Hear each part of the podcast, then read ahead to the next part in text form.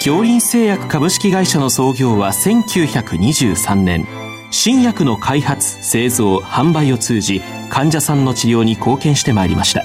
そして現在京林製薬は京林製薬グループへと発展し医薬品を中心とするヘルスケア事業を通して人々の多様なニーズに応え今まで以上に健康な生活に貢献できる企業への進化を目指しています。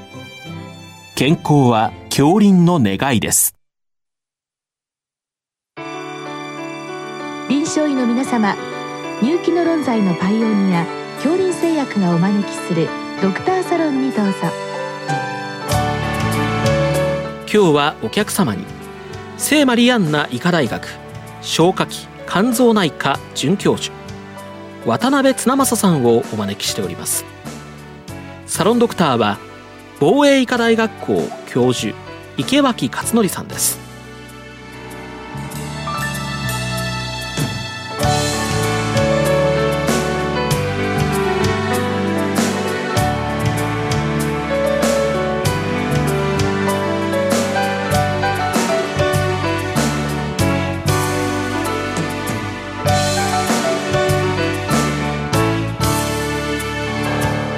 渡辺先生こんばんは。こんばんは。今日あの質問はあの B 型肝炎のえー、まあウイルスのさまざまなマーカーということでいただきましたけれども私にとってまあ実は初めて見たのは HBCR 抗原。これは一般的には HB コア関連抗原というらしいんですけれどもこれ調べたところ、メイドインジャパン、日本の技術で、あの、生まれた、これはまあマーカーと言ってんでしょうか。いうことなんでしょうか。はい、あのー、その通りです。えっ、ー、と、これはメイドインジャパンで、最近、あの、ただ世界的にもかなり認知されて、広く使われるようになってきております。ただ、まだエビデンス的には、あのー、これからどんどん蓄積していかなきゃいけないということなんですけれども、非常に、えっ、と、将来性、特に B 型肝炎のがんのマーカーの一つになるんじゃないかというようなエビデンスがいろいろ出てきております。うんまあ、なんとなくコア関連ということは、まあ、この HVB の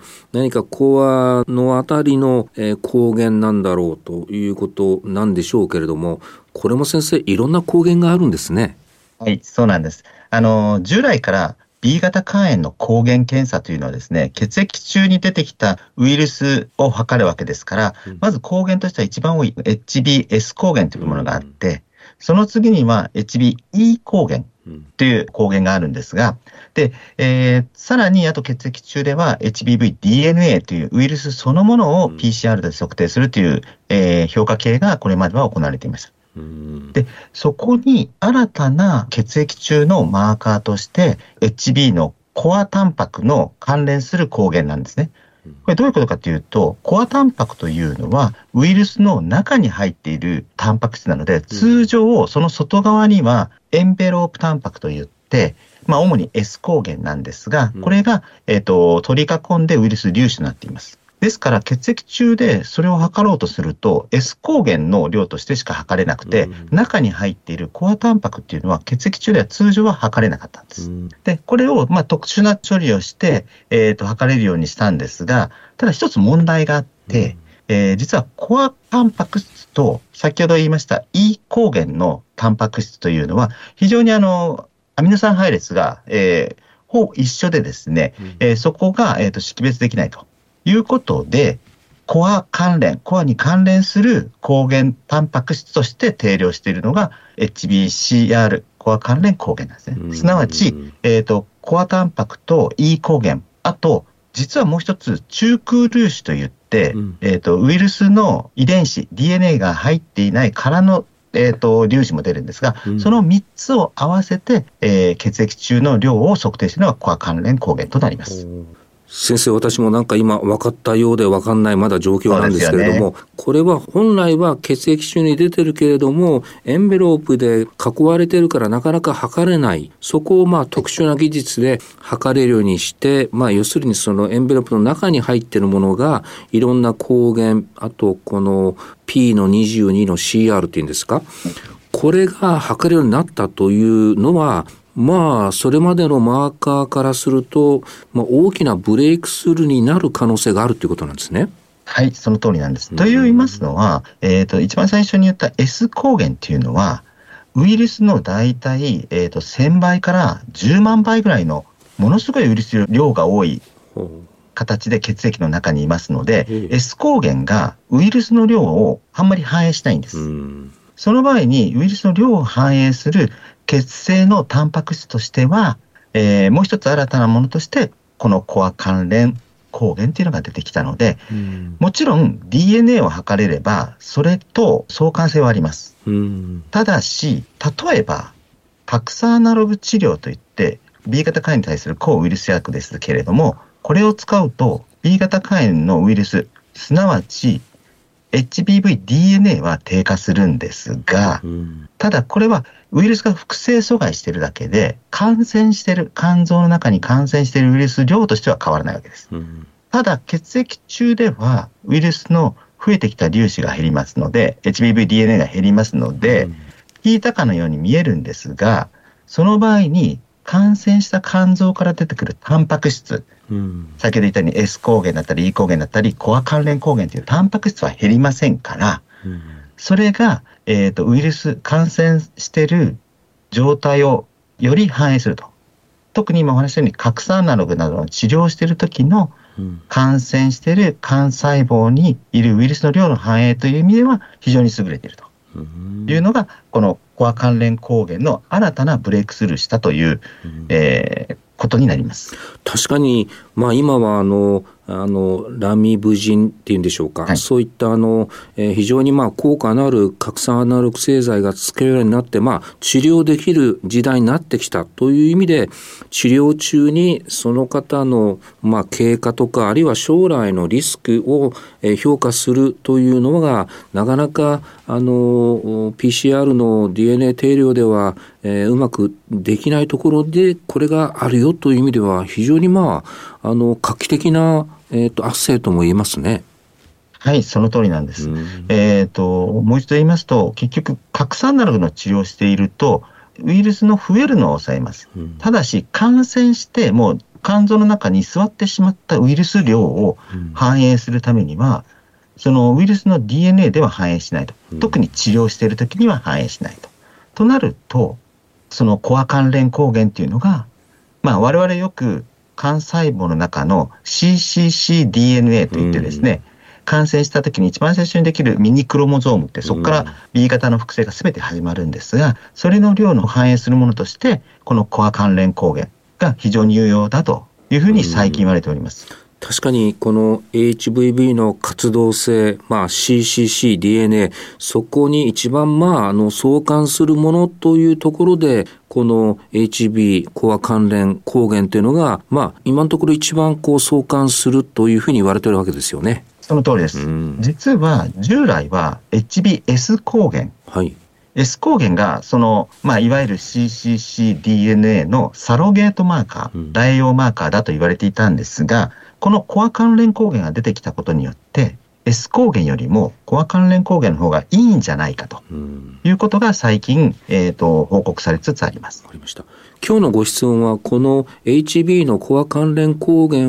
を測定する意義ということに関して、今まさに先生が言われた核酸アナログ製剤の治療中にこれは意義がありますということは、まあ、十分理解したんですけれども、今日の先生ご質問ですね。60歳の男性で HBS、えー抗原抗体、C 抗体、E 抗原抗体、まあ、陰性、えー陽性、いろいろ書いてありますけれども、この状況で、この HB コア関連、えー抗原の、まあ、測定をする意義があるのかどうか、どうなんでしょうか？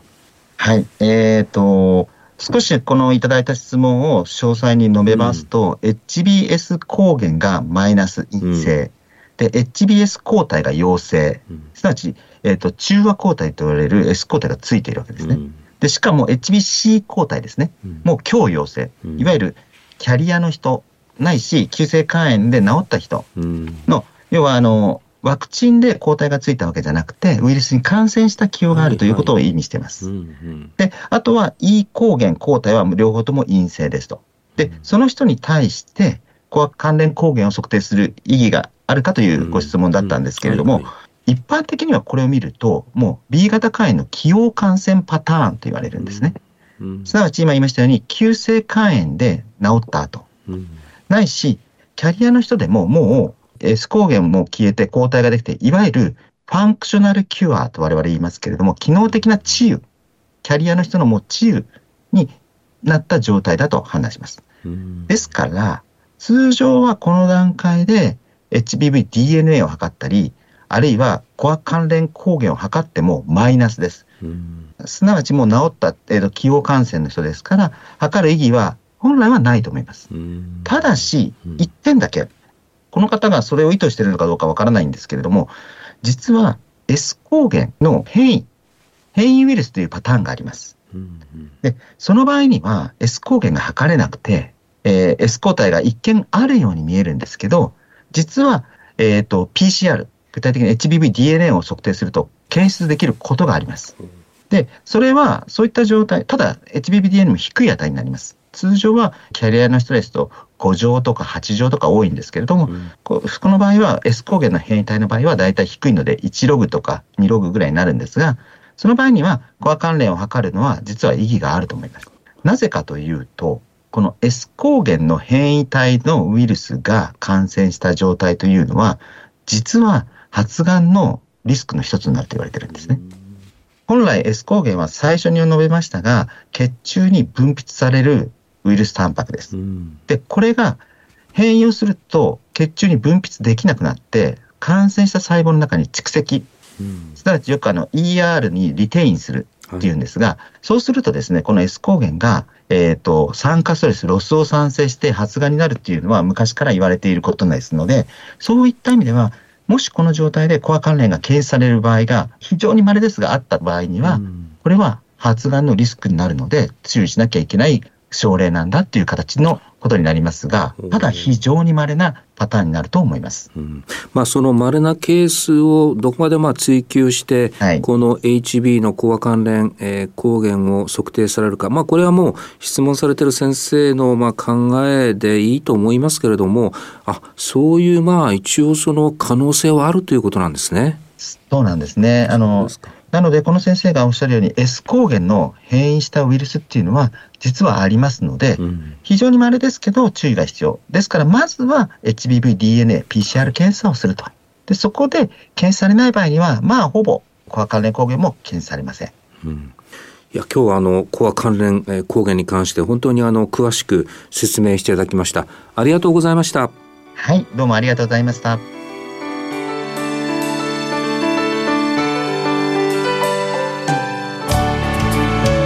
今日のお客様は聖マリアンナ医科大学消化器肝臓内科准教授渡辺綱正さん。サロンドクターは防衛医科大学校教授池脇勝則さんでした。それではこれで恐林製薬がお招きしましたドクターサロンを終わります。